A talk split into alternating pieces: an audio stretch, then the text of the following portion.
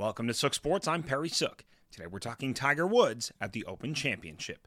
This is your Sook Sports Minute.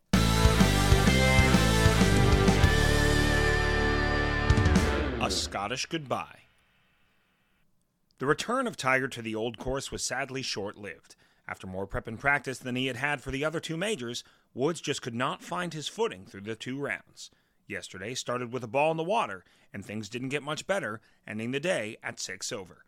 Today, a birdie on three was a lonely highlight in a round of three over. His plus nine after the first two days will fall well short of the cut, ending his weekend on his self proclaimed favorite course in the world. With the open schedule through 2025 without another visit to St. Andrews, it's quite possible we've seen the last round of one of the greats at the birthplace of golf. This is your Sook Sports Minute.